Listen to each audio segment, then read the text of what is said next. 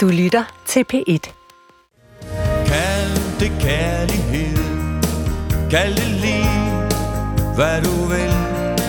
Oh, oh. Der findes ingen ord Ingen ord, der helt slår til. Så kald det lige. Kald det lige, hvad du vil. De fleste, som taler dansk, ved godt, hvad det betyder at sige ordet lige, nemlig temmelig meget forskelligt alt efter, i hvilken sammenhæng vi siger det.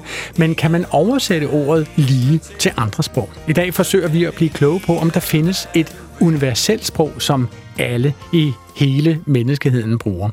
Fordi øh, det kan jo, øh, der er jo mange forskellige mennesker til i verden. Altså, den ene kan stå med et lændeklæde om hofterne i Kalahari-ørkenen og fange har med en stenslynge. Eller der kunne jo også være en anden, som sad med børskurserne på en tablet øh, og styrer formuer fra et treetagers penthouse øh, ved Central Park i New York. Og spørgsmålet er, om to så forskellige mennesker i, i universet, eller i hvert fald på den her klode, har noget sprog til fælles. Og øh, det vil blive, vi blive klogere på i dagens udgave af Klog på Sprog. Og til at blive det, øh, har jeg inviteret forskellige fagfolk, som kan føre mig ind i den her verden. Den første er med os fra Roskilde Universitet, hvor han er lektor i sprog og interkulturelle studier. Velkommen til dig, Carsten Levisen. Tak. Carsten, øh, jeg har jo stået her og, og gjort reklame for et fælles universelt sprog for, for alle mennesker på hele jordkloden. Altså, kan man sige det nøjagtigt? Findes det nøjagtigt? Jeg vil sige ja, og jeg vil sige nej. Jeg Okay. vil sige ja, fordi det ser ud som om, der er nogle få fælles menneskelige begreber, som gemmer sig nedenunder alle de her øh, mange forskellige sprog, vi har i verden. Og hvad er det for nogle fællesmenneskelige begreber, vi helt betjener af? simple ord som jeg og du og stor og lille og tænker og føler. Okay, Meget, meget simple ord. Så det vil sige, altså, det, det lyder lidt som et grundfundament under ordet, at der er nogle begreber, som vi simpelthen alle sammen har til fælles. Det ser det ud til. Okay, godt. Min anden gæst er med os fra studiet i Aarhus, hvor hun er professor ved Institut for Kommunikation og Kultur på Aarhus Universitet. Og også velkommen til dig, Susanna S. Fernandes. Mange tak. Susanna, altså kan man lære et fremmedsprog øh, lige så indgående, som man kan lære sit modersmål? Øhm, jamen, det afhænger lidt af, af konteksten, hvor man, man lærer det, men, øhm, men måske er det i, i stor træk, kunne man sige nej til det, til det spørgsmål. Men, Men, Hvordan kan det være, Susanna? Jamen, fordi øh, man, man lærer fremmedsprog øh, i mange forskellige kontekster, som voksen, som barn, som, øh, som en, der skal ligesom leve, bor i et nyt samfund, hvor sproget øh, tales, eller det, det, det læres måske kun i skolen, fordi man har det som fag, og, eller som interesse, så der er rigtig mange forskellige øh, kontekster, og nogle af dem øh, kan gøre, at man kan nå meget mere øh, i sin fremmedsprogs øh, kompetence end nogle af de andre kontekster. Okay. Og kan man bruge sådan disse her grundbegreber, eller det her sådan grundsprog, som er fælles for øh, hele menneskeheden, kan man bruge det på nogle måder til at blive bedre til at lære fremmedsprog? Jeg mener, at det, det er ret interessant, det her NSM-metode øh, til at øh, lære nogle ting om sprog, og især om forholdet mellem sprog og kultur. Det er noget, som vi, altså, det er ikke særlig udviklet indtil videre, det er noget, vi arbejder på. Okay, og når du siger ordet NSM, eller forkortelsen NSM, så står det for Natural Semantic Meta Language. Af en eller anden grund, så har man ikke det sidste L med. Men Ja. altså NSM, det er Man- Natural Semantic Meta Language, og det er forskeres fælles betegnelse for alle de ord, øh, som, som hele menneskeheden grundlæggende set øh, altid har med i deres sprog, uanset hvor i verden de optræder. Er det sådan, Carsten? Ja, det er sådan, vi ser det. Det er, øh, et, det er jo et semantisk metasprog, og det vil sige, det er et sprog, vi bruger til at beskrive sprog med. Så det, det er simpelthen kommunikation om sprog. Det er I- samtale om sprog. Så, så de her simple ord, jeg, du, stor, lille osv., bruger vi til at forstå alt det komplekse i, i sprogene med. Okay. Og min sidste gæst, øh, fordi jeg har altid tre gæster med her i Klog på Sprog, er med os for at holde vores næser helt nede i en super sprogfaglig rille, det er professor ved Institut for Nordiske Studier og Sprogvidenskab ved Københavns Universitet. Også velkommen til dig, Dorte Dunker. Tak. Dorte, øh, altså det, det er mig et mysterium, hvordan mange millioner af mennesker overhovedet på noget tidspunkt kan blive enige om, hvad et ord skal betyde. Altså, hvordan udvikler ord sig? Hvordan bliver folk enige om at give, bruge et bestemt ord om et, en bestemt genstand eller et bestemt begreb? Ja, men det er også øh, en utrolig øh, bedrift, at det kan lade sig gøre. Øhm, og nu siger du, hvordan kan vi blive enige? Vi kan i hvert fald øh, have en praksis, der gør, at det fungerer, når vi øh, taler om ting, at det fungerer i situationen, men øh, på sådan et, øh, et øh, bevidsthedsmæssigt plan, så ved vi jo ikke, om der foregår det samme inde i hovedet på os. Så det er, det er funktionelt, at vi kan blive enige. Det er en aftale, og det er en aftale, vi kan lave om. Og hele tiden, mens vi øh, kommunikerer, så øh, vedligeholder vi vores øh, forståelse og overvåger den. Og hvis vi opdager, at i en samtale, at vi øh, føler, at den anden ikke helt forstår os, så kan vi øh, netop ved at tale om vores forståelser, vi kan simpelthen spørge hinanden, hvad mener du med det? Eller ja. har jeg forstået dig rigtigt, når jeg mener, at, at det du siger er sådan og sådan? Så når vi taler sammen, så foregår der hele tiden hele sådan en, ja. en, en evaluering ja. af, monstro, du er øh, på den samme side i ja. manuskriptet, som ja. jeg er. Ja. Øh, når jeg siger ordet bor, øh, forstår du monstro det samme ved ordet bor, som jeg gør?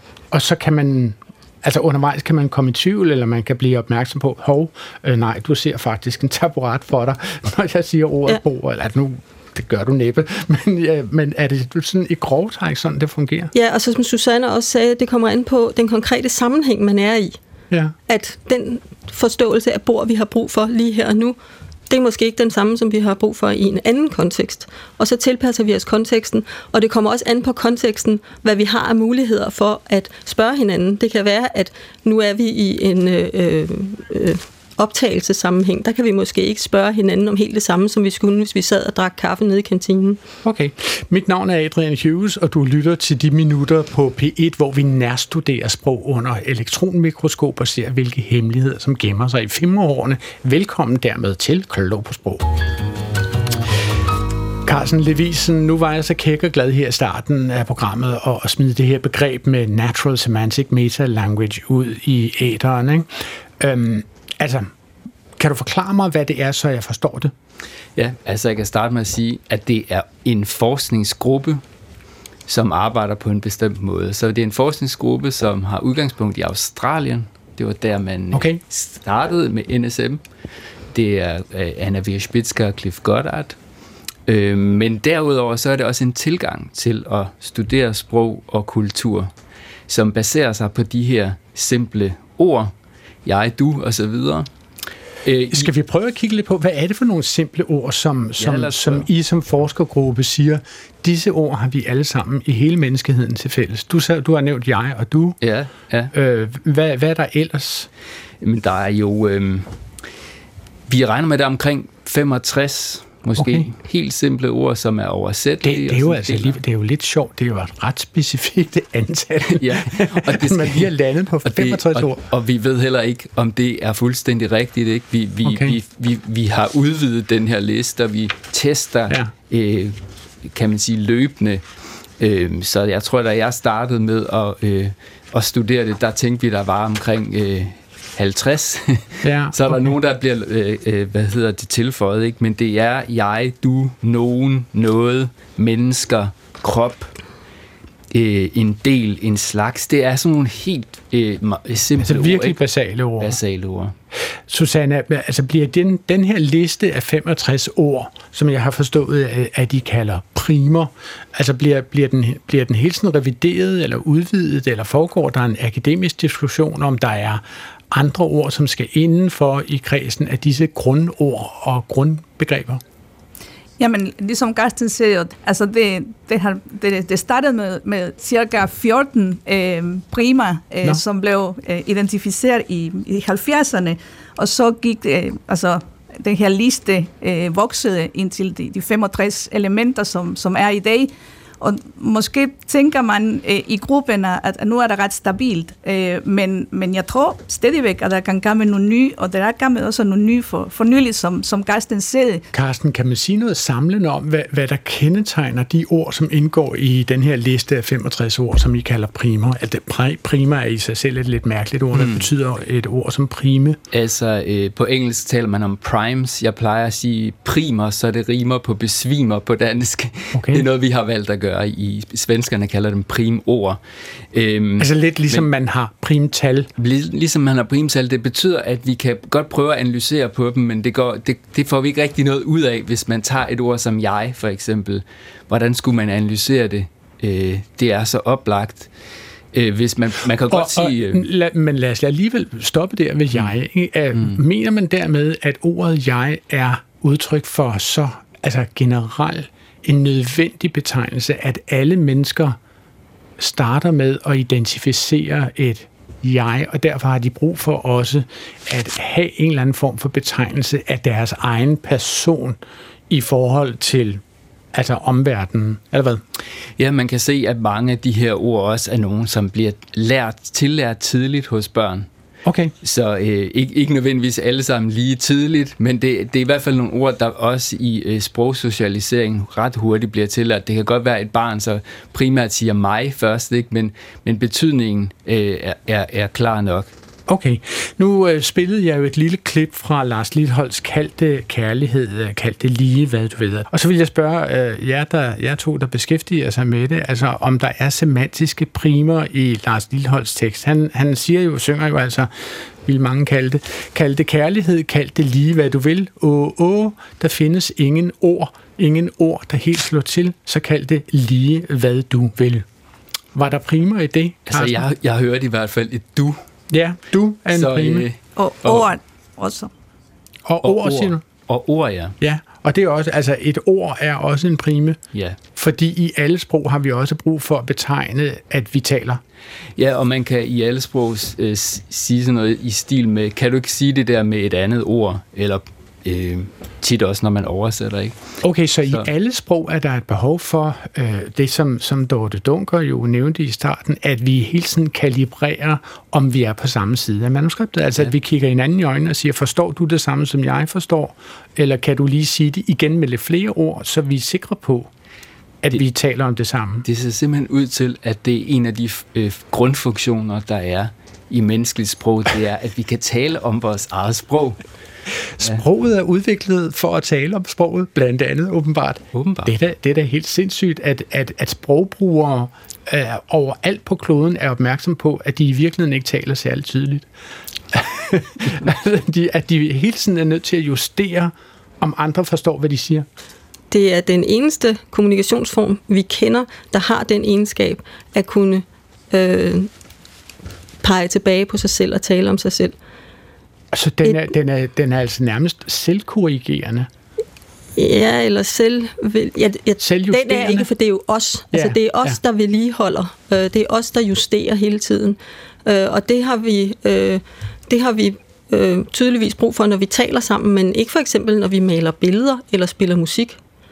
Så har vi ikke et, et, en måde at lave billeder på, der refererer til billedet. Altså, et, vi har ikke et billede for billede, vi har ord for ord. Ja, bortset fra med, med billeder, der kan man jo sådan sige, sådan, når man taler om det, kan man referere til, ja. at man taler om billeder på andre måder. Altså, ideen med øh, det her program, det kom faktisk øh, fra en lytter, som skrev ind til os på klog på sprogsnabelag DR.dk, og det er Mag Art Bjarne Flov, som har skrevet til os fra Grenå.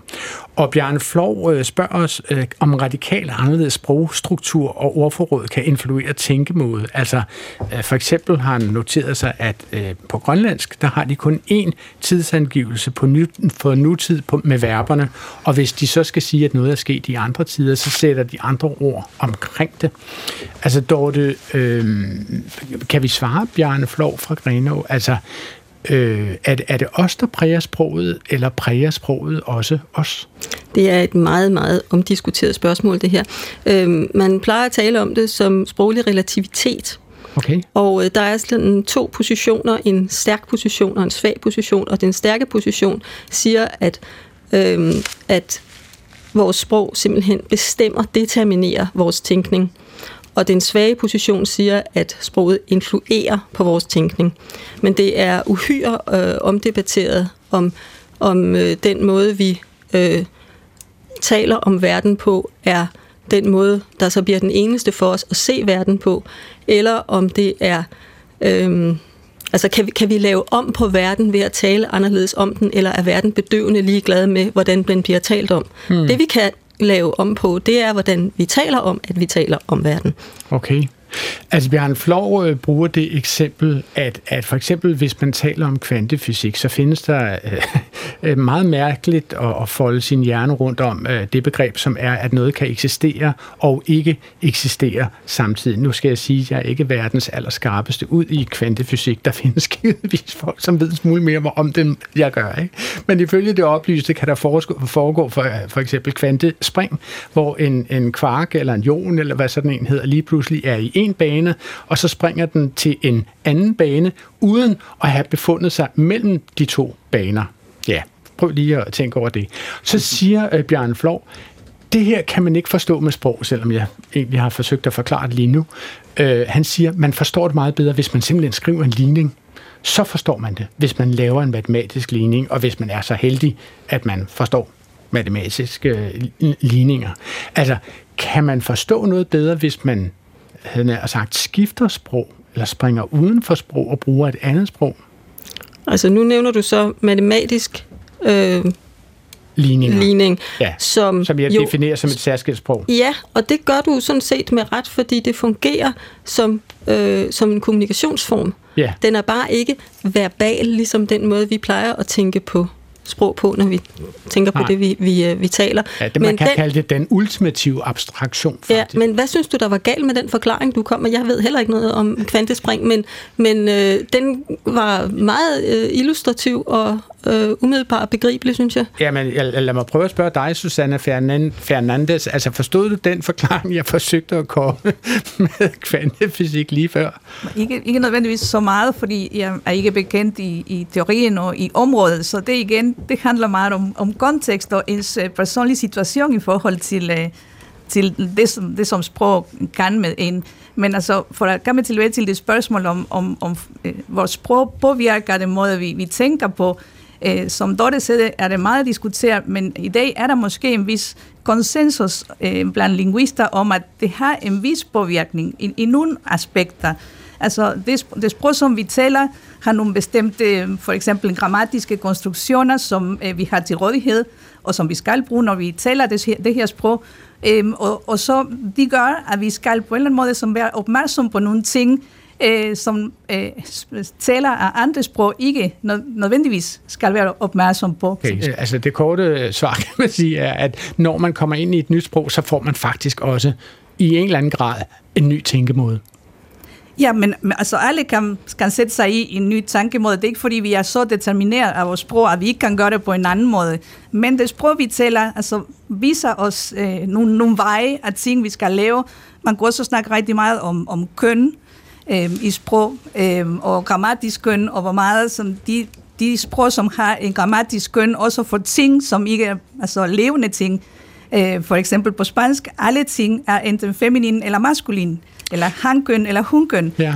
Og det gør også noget for, hvordan vi tænker om disse ting, faktisk. Men Carsten Levisen, det er faktisk noget, der undrer mig, når jeg kigger på listen af de 65 ord, som indgår i, i uh, øh, NSM, altså Natural Semantic Meta Languages øh, ordforråd, så indgår der ikke, så vidt jeg kan se, køn. Altså han og hun indgår ikke som noget, vi alle sammen går og omtaler som køn. Jeg vil jo tro, at øh, i og med, at, at menneskerassen indtil nu har bestået af to køn, og fremover kommer til at bestå betydeligt flere køn, mm-hmm. altså man kigger ned af sin egen krop og ser, om man har en tissemand eller man har en tissekone. Det er vel en ret menneskelig erfaring. Øh, hvorfor er han og hun ikke med? Lige præcis pronomenerne han og hun, der skal vi ikke så langt væk, vi skal bare til finsk, så findes der ikke en distinktion mellem han og hun. Okay. Øh, indonesisk, dia er han, hun, det er i den, det. I dansk, der, øh, der, har vi, der har vi sådan en opdeling mellem han og hun, og i øvrigt også mellem den og det, så vi har ligesom fået øh, adskilt øh, mennesker fra resten af naturen på en eller anden måde. Og det er igen et eksempel på det her med den øh, sproglige relativitet, at vi har på en eller anden måde fået, fået lavet nogle opdelinger øh, på den her måde. Øhm, jeg vil prøve at tage udgangspunkt i nogle af de begreber, som, som jeg tror er mere specifikke for øh, vores kulturkredse i den i, i anførselstegn industrialiserede verden, eller den første verden, som den samtidig ynder at kalde sig. På et tidspunkt så påtog øh, Danmarks Radios fjernsyn sig, øh, dengang at de var alene på banen, og forklarede de væsentligste udviklingstrin på det ejendomsretlige område fra middelalderen til 1972. Øh, og, og mens man sådan så sort-hvide billeder af endeløse rækker af murede parcelhus med flade tage, så hørte man den følgende speak. Til enhver ret hører der pligter over for ens medmennesker. Og det er langt fra altid folk lever op til de forpligtelser, som følger med deres ejendomsret. Men vi skal bevare den private ejendomsret. Vi skal ikke afskaffe den. Vi skal tværtimod sørge for, at mange flere får del i For ejendomsret giver tryghed. Ja, som I kan høre, så bliver begrebet privat ejendomsret jo altså nærmest beskrevet som grundlaget for vores livsstil og vores øh, hele organisation af vores samfundsorden. Altså, er privat ejendomsret et universelt begreb, Carsten? Absolut ikke. Hvordan kan det egentlig være? Altså, jeg tror, man kan sige, at øh, alt det, der har med... Øh, privat, det, det ord privat, privates leben og privacy og privat, det er noget, der tilhører en meget, meget speciel øh, tidsalder i Europa primært. Okay. Så hvis man øh, befinder sig andre steder i, i andre sprog, ikke, så vil man simpelthen ikke kunne øh, umiddelbart begribe ordet privat. Mm-hmm. Det er privat. Jeg kan huske en gang, jeg øh, var meget syg i Stillehavet, øh, og tænkte bare, at jeg kunne få lidt privatliv, fordi alle kom for at hjælpe mig, og for, han har sagt, og, øh, og holde mit hoved, når jeg kastede op. Altså, det er et eller andet med, at privat, privat er noget meget øh, tidsspecifikt, og det er noget, som går, vi går meget op i vores Men tid. jeg kan jo se, at, at, at de her uh, semantiske primer, som, som i forløbet har besluttet jer for, der er disse 65 mm. ord, ikke? der er der jo også ordet min og mit. Mm. Altså så, så ejendomsret, eller det kan jeg spørge dig, Susanna, om, altså det her med at definere noget, som det tilhører mig, det er vel i en eller anden grad en slags ejendomsret, som det er vigtigt for havde nær sagt, mange mennesker, eller muligvis alle mennesker at forholde sig til. Hvad siger du til det, Susanna? Ja, altså faktisk, det, det er en af de sidste, hvis ikke det sidste prime, der er gammel. Er det ikke rigtigt, Karsten? Det er rigtigt. Nå, okay, den er kommet til for relativt nylig mm. i kredsen. Nå. Ja, meget for nyligt. Så øh, ja, jeg ved ikke, om Karsten er mere øh, bekendt i processen om, hvordan det blev valgt. Jamen, hvordan gjorde den det? Jo, altså man kan godt sige, at der er øh, bestemte ting, som, som man, kan, man kan tale om, som det er min. Øh, og så, så der har tidligere i vores liste været øh, at have noget, så på den måde er det faktisk bare en, en forbedring, synes vi. Vi har fået et eller andet possessivt ind her, så vi i vores metasprog også kan tale om blandt andet det, vi taler om nu, øh, ejendomsret, eller hvad vi kalder det i en dansk sammenhæng. Men alle steder i verden vil man altså kunne finde eksempler på, at folk siger om en eller anden genstand, det her er min det er en mulighed. Men Susanna, er det her også et udtryk for, at, at det meste sprog tager udgangspunkt i, havde nær sagt, jeg. Altså det der, vi, vi startede med at tale om, at øh, jeg er, ja. er en del af, af de semantiske primer. Altså start, ja. har, har sproget et udgangspunkt i den enkelte person? Det gør det faktisk. Øh, vi siger i, i linguistikken, at, at øh, sproget har en, øh, en egocentrisk orientering. På den måde at der er mange ting i sproget, som stammer fra Eh, altså den, det perspektiv, så den person, der taler har. Og så der, der er rigtig mange ting i, i sproget, som stammer fra det der første persons øh, perspektiv. Det handler meget om, at når man så taler, skal man jo i virkeligheden altså, forsøge at sætte sig i den anden sted og sige, øh, hvordan ser verden ud fra lige akkurat dine skyklapper, og prøve at kigge ud i den retning der. Ja. Altså, men nu har vi jo talt om forskellige universelle begreber. Altså, øh, der er jo sådan nogle ord, som vi i hvert fald meget tit får hudet ørerne fulde af, skulle være specielt danske. Jeg tænker på ordet hygge. Øh, vil, vil du, øh, Carsten, vil du være i stand til at forklare ordet hygge øh, for, for de stillehavs mennesker, som du studerer? Ja, det vil jeg godt kunne. Hvordan jeg har også det? prøvet det. Nå. Øh, men øh, altså, jeg har jo en eksplikation, jeg kan prøve at læse. Altså et en definition. Undskyld, nu siger du ordet eksplikation. En altså, eksplikation. hvad er en, en eksplikation? En definition af ordet hygge, kunne vi også kalde det. Okay. Men med, Hvor, hvorfor med, bruger du ordet eksplikation? det, det gør jeg, fordi jeg, øh, det bruger vi, når vi anvender de her primer, de her simple ord i vores definitioner, så kalder vi det nogle gange en øh, eksplikation. Altså i virkeligheden kan man sige, hvis jeg lige må stanse dig der, Dorte, altså når man bruger ordet eksplikation, så er det vel i grove træk et stammesprog, som folk som hvad, studerer NSM, altså Natural Semantic Meta Language, det er et ord, de har besluttet sig for, betyder hvad? Betyder at forklare mm. øh, et begreb med primer. Er det sådan? Ja, det er rigtigt. Jeg Det kan er også faktisk godt, øh, definitionen på en eksplikation. Jeg kan også godt prøve at, at, øh, at vise, eller øh, sige den her eksplikation højt, Ja. fordi så kommer vi lidt ud over fagsproget. Ja, ja, men lad os prøve at høre Øhm, din Jeg kan prøve at læse den her. Øh, Og det er en eksplika- et forsøg på at eksplikere eller definere hygge med NSM-primer. Den lyder sådan her. Det kan være sådan et sted. Der sker gode ting nu på det her sted, fordi folk er sammen med andre på det her sted et stykke tid. I den her tid vil folk gøre noget sammen med de andre på det her sted. De vil gerne spise noget sammen med andre, de vil gerne drikke noget sammen med andre her. De vil gerne sige mange ting til de andre her. Og så kommer der et vigtigt afsnit. Folk på det her sted tænker sådan på det her tidspunkt. Vi er som en del af én ting nu. Vi vil, at alle her føler noget godt nu. Der kan ikke ske dårlige ting for os nu. Og alt det, alt det, du lige har sagt nu her mm. i radioen, der har du faktisk udelukkende benyttet de 65 primer i NSM. Yes. Det er jo det, som... For, altså, undskyld, jeg siger det. Det lyder som et digt. Hvad synes du om det, Dorte? Ja, det lyder lidt som et digt. Jeg står og tænker på, det er, øhm, øh, man kunne også kalde det øh, leksikografi med benspænd. Ja, Fordi det øh, det leksikografen øh, gør, er at prøve at forklare et eller andet øh, udtryk øh, ved hjælp af andre ord. Og der har man så nogle specielle traditioner, nogle specielle principper, man bruger til at lave øh, den slags definitioner. Og så vidt jeg kunne høre, bruger du også nogle af dem ved, at man refererer til noget mere generelt. Øh, men der har man, når man laver øh, ordbogsdefinitioner, så har man øh, det øh, hvad, hvad, er det for nogle, forklaringssprog. hvad, hvad, er det for nogle, hvad er det for et forklaringssprog, du siger, Jamen, det- leksikografer bruger? Leksikografer, altså det er, hvis du slår op i en ganske almindelig ordbog, den forklaring, der så står af, hvad betyder det her? Det som, det, som brugeren læser, Ja. det er øh, øh, ordbogsforfatterens øh, hjælp til ordbogsbrugeren, for at ordbogsbrugeren kan komme videre øh, med, hvad det nu er, vedkommende skal med det udtryk, der er slået op. Og det er i virkeligheden også et ret abstrakt sprog. Ja, altså hvis nu for eksempel vi tager den der med bordet, Ja. øh, så mm, vil man typisk ikke slå op i en ordbog, hvad et bord betyder, fordi det netop er en hverdagsgenstand. Men, Men lad os nu sige, at vi gjorde det. Ja. Så ville, øh, øh, så ville øh, ordbogsforfatteren måske sige, at hvad er øh, det her for en, en slags noget? Og sige, Altså en er møbel. Ja. Øh, møbel bestående af oftest øh, fire ben med en vandret øh, der ovenpå liggende plade, øh, snikkereret med henblik øh, på at lægge noget fra sig, så det bliver liggende i kraft af tyngdekraften. Præcis, der brugte du så bare lidt flere end Carstens 65 ord. Ja, ja, ja, ja. Men, men, men, Jamen, øh, det, er- det er jo meget, været på Globus men, men lejen er den samme, ikke?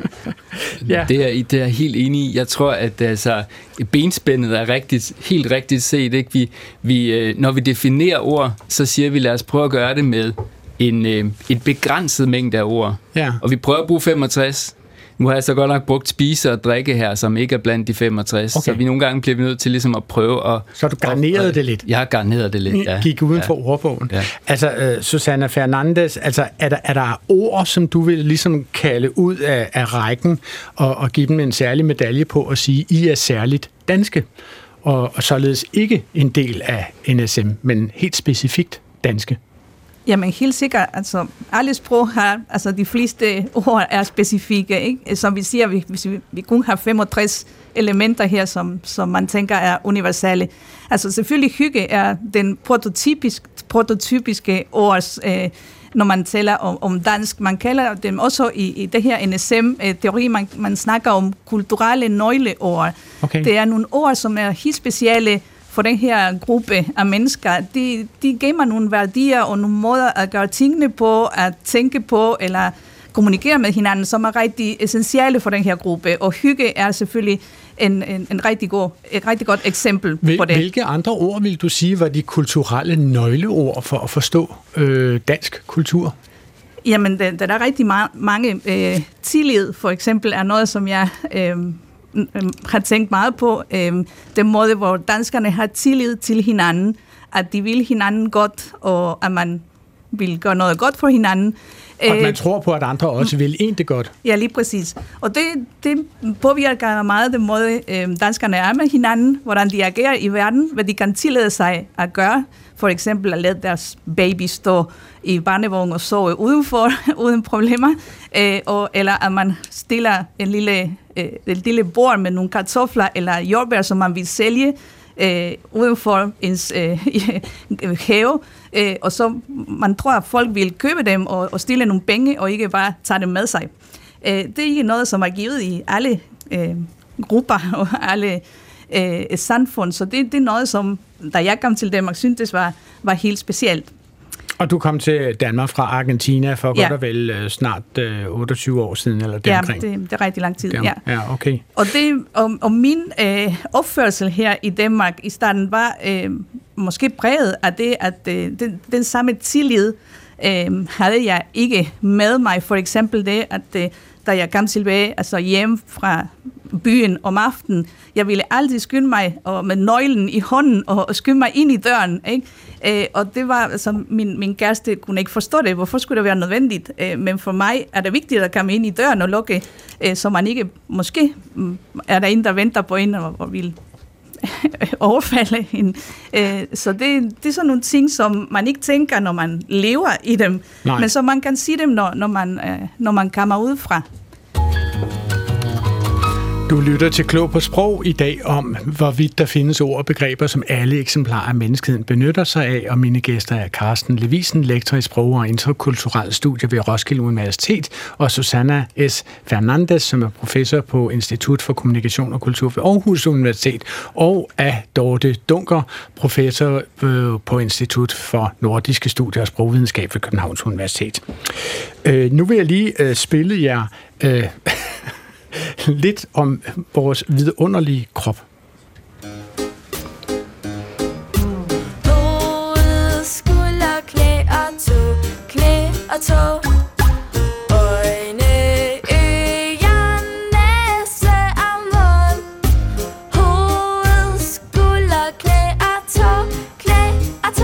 Ja, sådan her lyder den vidunderlige sangleje, som man kan bruge til at sætte gang i blodomløbet og indlære vigtige ord til at identificere forskellige led og kropsdele, i hvert fald på en dansk krop. Og her har vi hentet sangen fra Minichang, DR's kanal for de allermindste.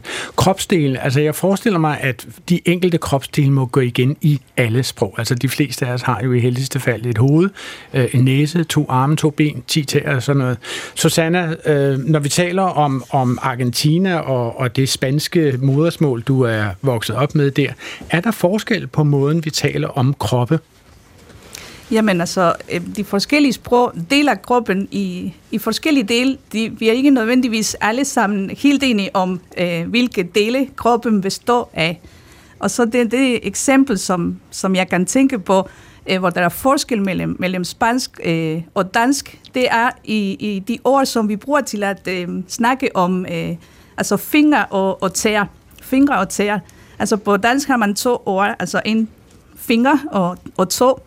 Øh, og, og til det har spansk kun et og samme ord, som hedder dedo.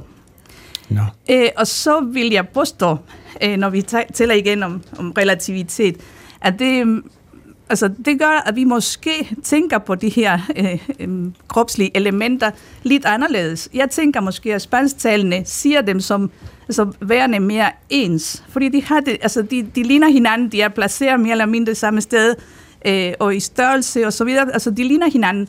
Øh, og derfor har, de et, vi har et ord for dem. Men, men Susanna, altså ja. spanske pianister spiller næppe med fødderne? Nej, det gør de ikke. Øh, det gør det ikke. Super mærkeligt. Så vi ved selvfølgelig, hvilke af, af, af den slags dedos, vi skal bruge til forskellige ting. Okay, Men, og så vil, det, øh, så vil det fremgå af sammenhængen, om det er tæerne eller fingrene, vi taler om? Ja, man kan også tilføje dedo de la mano, dedo del pie, det vil sige okay. håndens øh, dedo eller øh, fodens dedo. Hvad, hvad med sådan et begreb som hoved? Øh, du studerer jo sprog, forskellige sprog mm. i Stillehavsområdet, øh, Carsten Levisen. Mm. Mm. Øh, bruger vi alle sammen ordet hoved? Altså lige præcis det her med kropsdelene og, øh, og hovedet, det er jo virkelig en, næsten en kampplads for det her med den sproglige relativitet, fordi man kan sige, øh, som du også lægger ud med, er, er kroppen ikke den samme? Og så siger Susanne, øh, jamen vi opdeler den forskelligt. Altså kroppen har ikke lavet sig selv, det er gennem sproget, vi på en eller anden måde giver mening og betydning til det. Og når du så tager hovedet, så har vi jo for eksempel en tradition for, at vi i en øh, dansk og europæisk sammenhæng forbinder hovedet med at tænke. Ja. Øh, hvor man for eksempel i stillehed øh, tænker meget på hovedet som det sted, et sted, der vil noget. Okay. Det er et øh, sådan meget, meget stærkt, den stærke vilje, der sidder heroppe. Og folk, der er, øh, folk, der er, er, er meget egoistiske og stubborn, de har, kan man sige, meget, meget stærkt hoved, siger man.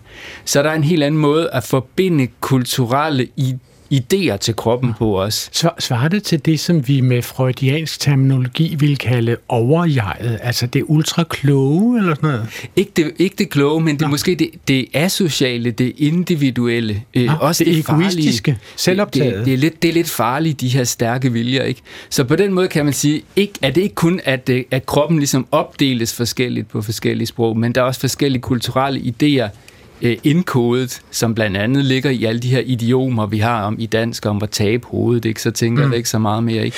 Men, men betyder det, at, at hvis man sagde ordet hovedstød i fodbold, øh, i, blandt de sprogbrugere i Stillehavet, som, eller ved Stillehavet, mm. som du studerer, altså, så vil de vil ikke forstå et hovedstød i fodbold på samme måde, som vi andre vil? Altså, jeg har set ret mange fodboldkampe på, øh, på et Villa stadion, og jeg synes, det ligner meget det fodbold, som, øh, som vi spiller spiller, men der er en eller anden bruger... respekt. Nå. Der er en særlig respekt for hovedet, det vil jeg dog sige. Og det er der også i fodbold.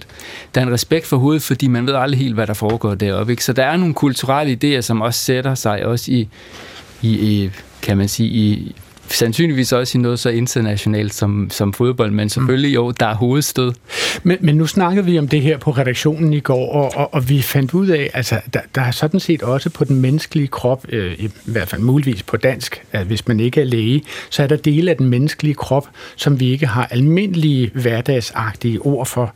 Altså det øh, område, som ligger et eller andet sted mellem armhulen og ned til hoften, og fra navlen og rundt til den anden side på ryggen for eksempel.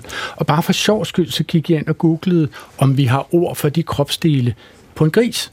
Og det viser sig, at man har jo altså virkelig mange lækre ord for, altså der er stort set ikke en del af grisen, som ikke har fået sit eget øh, ord. Øh, det, kan være nakke og kam og bryst og bov og skank og skinke. Det viste sig på mit Google-opslag. Der er forskel på skank og skinke, der kan man bare se. Og så var der jo, og det var det, jeg ledte efter, slaget det, som man laver rullepølse af, for eksempel. Altså, har du et ord, Dorte Dunker, for, for den del af kroppen, som hedder slaget på en gris? Jeg kan i hvert fald fortælle dig, at jeg tænkte også på kødudskæringer. Ja. Øh, og jeg tænkte også på, øh, nu har du været inde og se på billederne af, hvordan en dansk gris deles op. Præcis.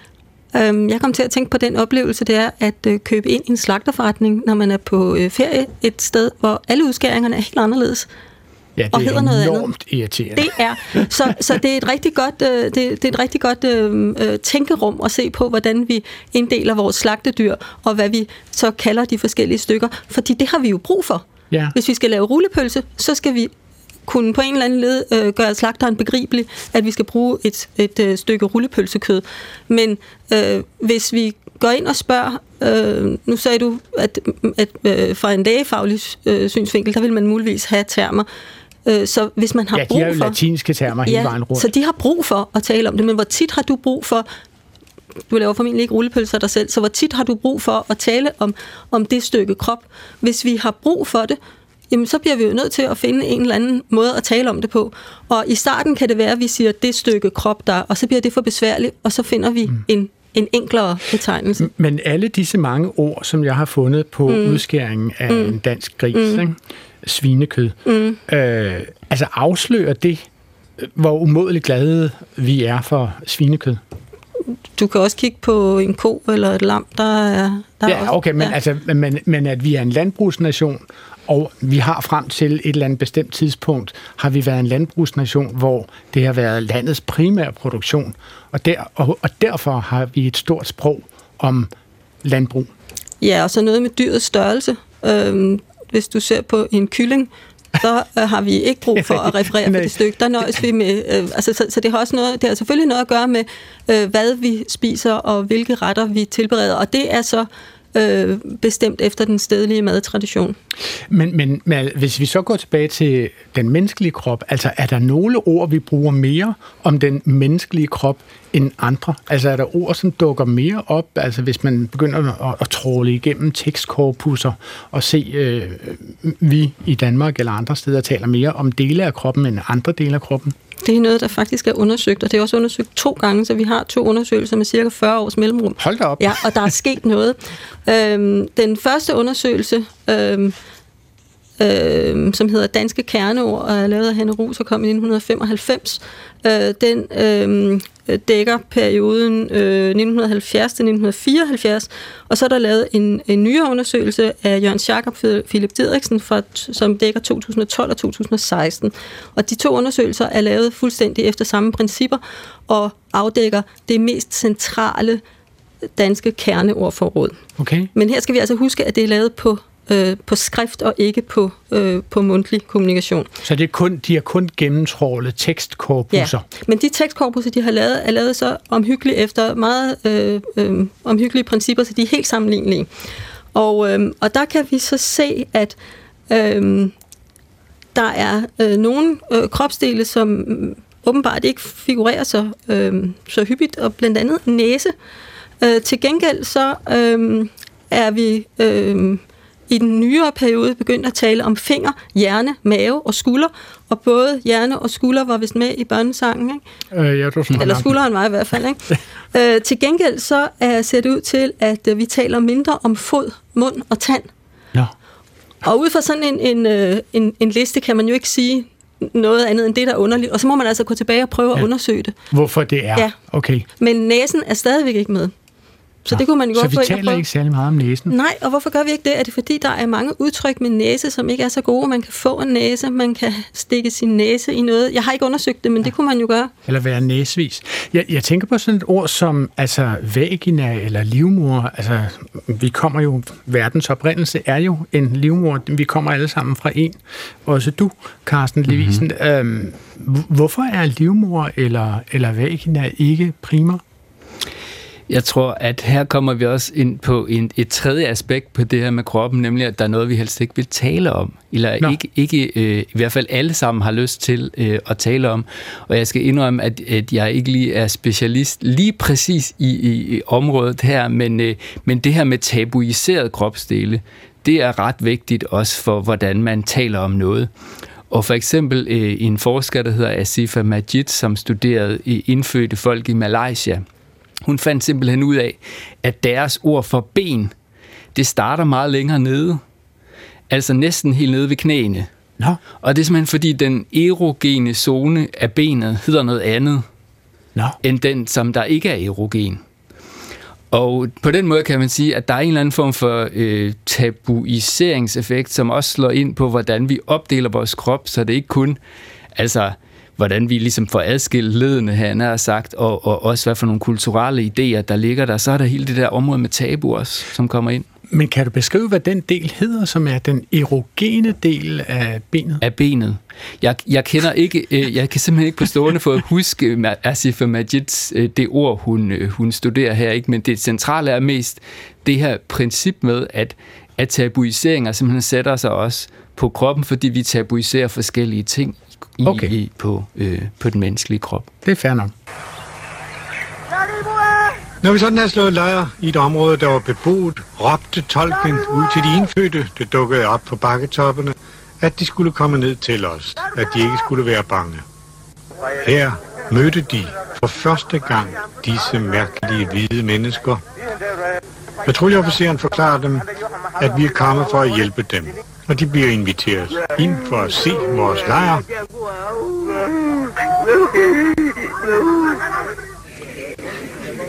Det var en gribende oplevelse at se disse primitive naturfolk tage deres allerførste skridt ud af stenalderen når de frygtsomt kom frem til lejren. Ja, det her det er den såkaldte danske globetrotter øh, Jens Bjerre, som længe før der var noget, der hed National Geographic, fik en karriere ud at tage ud til meget varme og fjerne lande og kom hjem med 16 mm film, som man så tog rundt på landets øh, foredragssale og forsamlingshuse og holdt øh, nogle billedunderdækkede foredrag med. Her var han blandt nogle oprindelige folk i Stillehavet. Altså, disse mennesker, som han har mødt, han taler jo nok ved at konkludere på en lidt anden måde øh, om dem, end vi ville gøre i dag. Men de mennesker, han har mødt, altså øh, bruger de nogle helt andre ord, end vi gør, Carsten Levisen? De bruger, øh, ligesom i, i et hvert sprog, er der simpelthen forskellige øh, begreber, som er anderledes fra andre øh, sprog. Men jeg ved ikke, om man kan sige, at der, jeg tror ikke så meget på den måde på et, øh, på, et, på, på, den, på den høje udvikling i øh, Europa, for, for så vidt som, at, øh, at der bare er forskellighed. Og der er forskellighed alt efter, om man er i stillehed, der er den her relativitet, vi taler om i, i Europa, også mellem de europæiske sprog, men jeg vil være øh, ked af at, at have sådan en, en, en, en, en forestilling om, om det fremadskridende. Jeg synes, at der er en lavdeling mellem ja, dem og os. Ja, okay. det er men, det er men, min oplevelse. Men er du stødt på ord og begreber i øh, de sprogsamfund, som du har studeret, øh, som er fuldstændig forskellige fra dem, vi benytter på dansk? Masser. Hvad, hvad kan det være for nogle? Øhm, altså, øh, nu talte vi om det her med relativiteten, og jeg vil sige, hele tiden når jeg er i stillhed, skal jeg tage stilling til, hvor mange mennesker er jeg sammen med. Er jeg de, den samme slags som dem, eller de andre end mig? Og alle pronomener, der er øh, 6 til otte pronomener, bare for at sige vi. Altså, okay. hvem er det, vi taler om? Er det vi, os som os to, os tre? Os, men ikke jer? Og så videre. Så hele tiden skal jeg forholde mig til en, en, en socialitet, der er meget, meget øh, nuanceret, nuanceret ja. på mange måder. Altså har vi, på, på dansk har vi det her ene vi. Ja. Øh, og øh, så det er bare et, et eksempel på, øh, på en grundlæggende forskel, og det skal man simpelthen gøre rigtigt. Ellers skal man lige så godt opgive og tale med nogle mennesker. Ikke? Når jeg er i, øh, i Port Vila her i Vanuatu, så taler jeg bislama. No, som, som, er et sprog. som er et sprog, der har øh, de her øh, ret mange forskellige pronomener.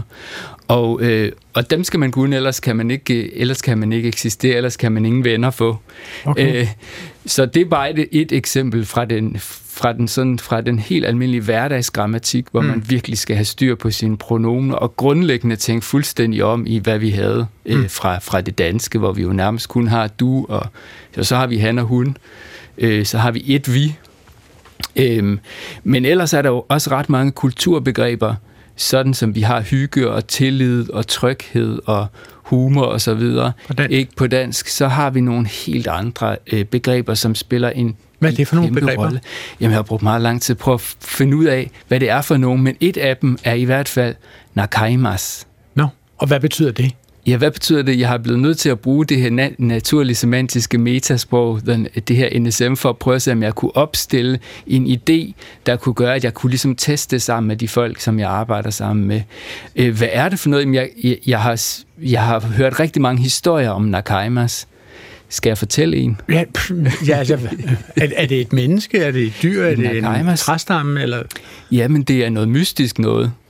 Så for eksempel kender jeg en person, der boede på øen Tana, og så en nat, så viser det sig, uden at han ved det, at han får skåret tarmene ud af en fjende, der bor på en anden ø, Ero. Og øh, så vågner han næste morgen. øh, tarmene er væk. Då er det i studiet. Tar, tarmene er væk, og, næste, og så går der to dage, og så dør han, og så siger alle, det er Nakaimas. Der er ja, nogen, der har begået Nakaimas. Og, så det er øh, sort magi?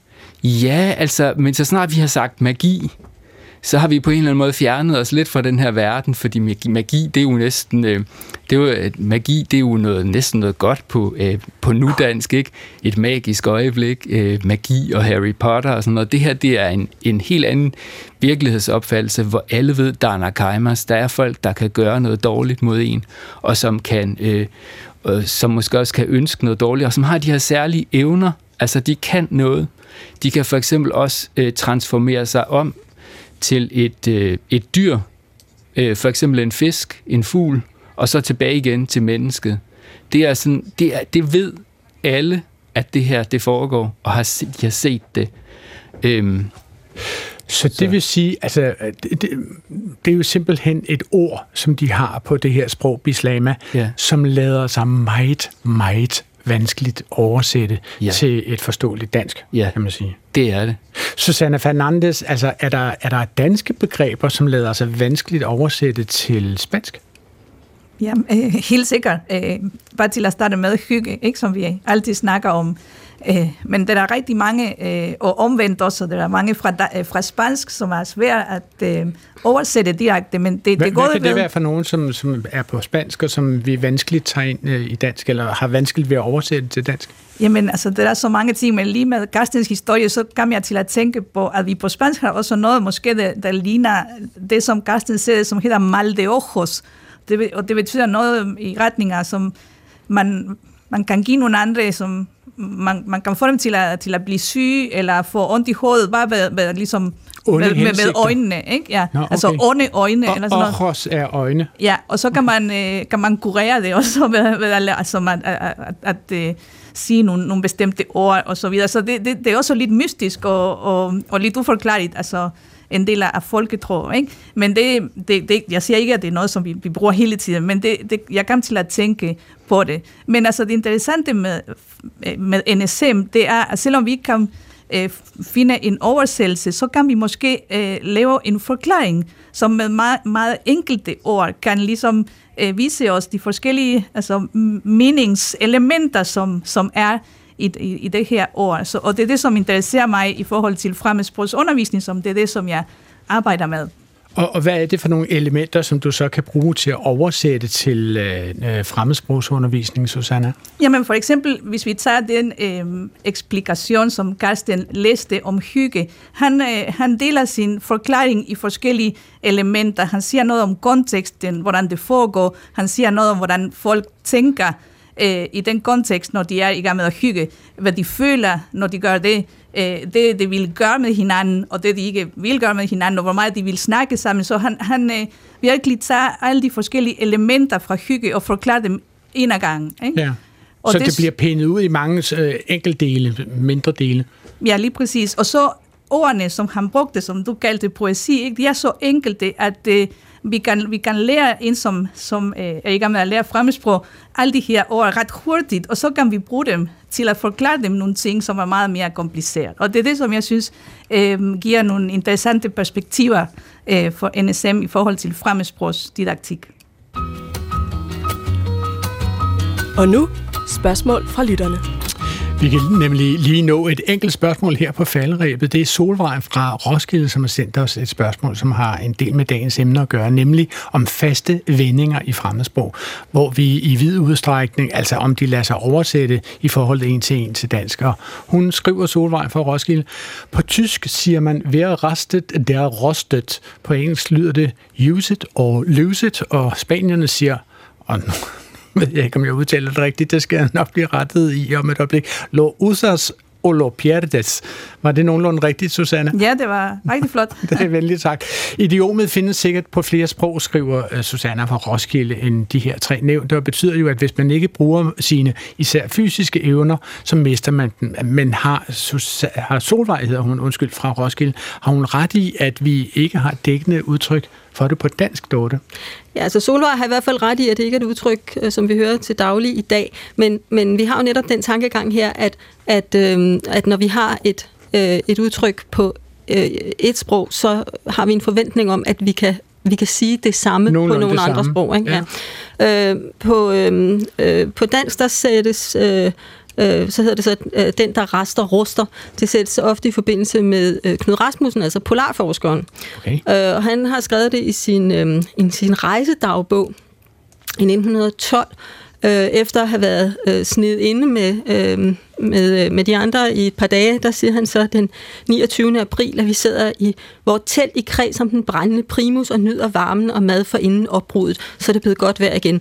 En følelse af velvære og rejseløst skaber midt i morgenen en idyl, som lader ganske hånd om vejr og vind afsted den, der rester, ruster.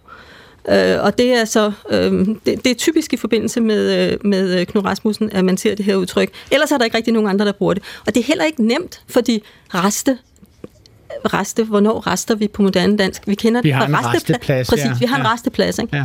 Man kan øh, også være restløs, men, men rest er ikke et, øh, et, øh, et ord, som vi vil finde mange, der, øh, men der det, kender. Men det mærkelige spørgsmål er jo simpelthen, hvorfor er tyskerne eller spanierne øh, bedre til at sige det, end vi er? Altså, Jamen, så kommer hvorfor har vi ikke udviklet den talemåde? Fordi det må jo være sådan relativt Altså, en hver, der er ligget på hospital, ved, at hvis man ligger tilstrækkeligt mm. længe i en seng, så ja. fungerer ens ben dårligt de ja. første otte ja. dage. Øh, og det er så også det, som, som Solvej øh, siger, at udtrykket betyder, og der har vi det lille jo, at hvis man ikke bruger øh, sine evner, så mister man dem. Så det er altså det, vi skal prøve at, det, at lede det en, efter. Det er, en, det, er en, øh, altså, det er en menneskelig erkendelse, som er relativt velkendt, eller det påstår i hvert fald Solvej, ja. er. Okay. Øh. Badetiden er simpelthen forbi for herre med blå gummibånd her i Klog på Sprog for i dag. Der har vi kigget på forskningen i det her universelle sprog, NSM, Natural Semantic Meta Language, som øh, er fælles for hele menneskeheden, hverken mere eller mindre. Jeg har haft selskab af Carsten Levinsen, lektor i sprog og interkulturelle studier ved Roskilde Universitet, og af Susanna S. Fernandez, som var med os fra Aarhus, hvor hun er professor på Institut for Kommunikation og Kultur ved Aarhus Universitet, og af Dorte Dunker, som er professor på Institut for Nordiske Studier og Sprogvidenskab ved Københavns Universitet. Udsendelsen her er tilrettelagt af Anna Sonja Brun og af Clara Witt og af Svala Sigfuser som også stod for teknikken og præsenteret af mig, Adrian Hughes. I kan nå os med kommentarer, debat og spørgsmål per mail til klog på sprog det her program ligger som alle andre P1-programmer klar som podcast i en lomme nær jer når som helst og hvor som helst I føler for at lytte til det på genhør næste fredag op til middagsradiovisen.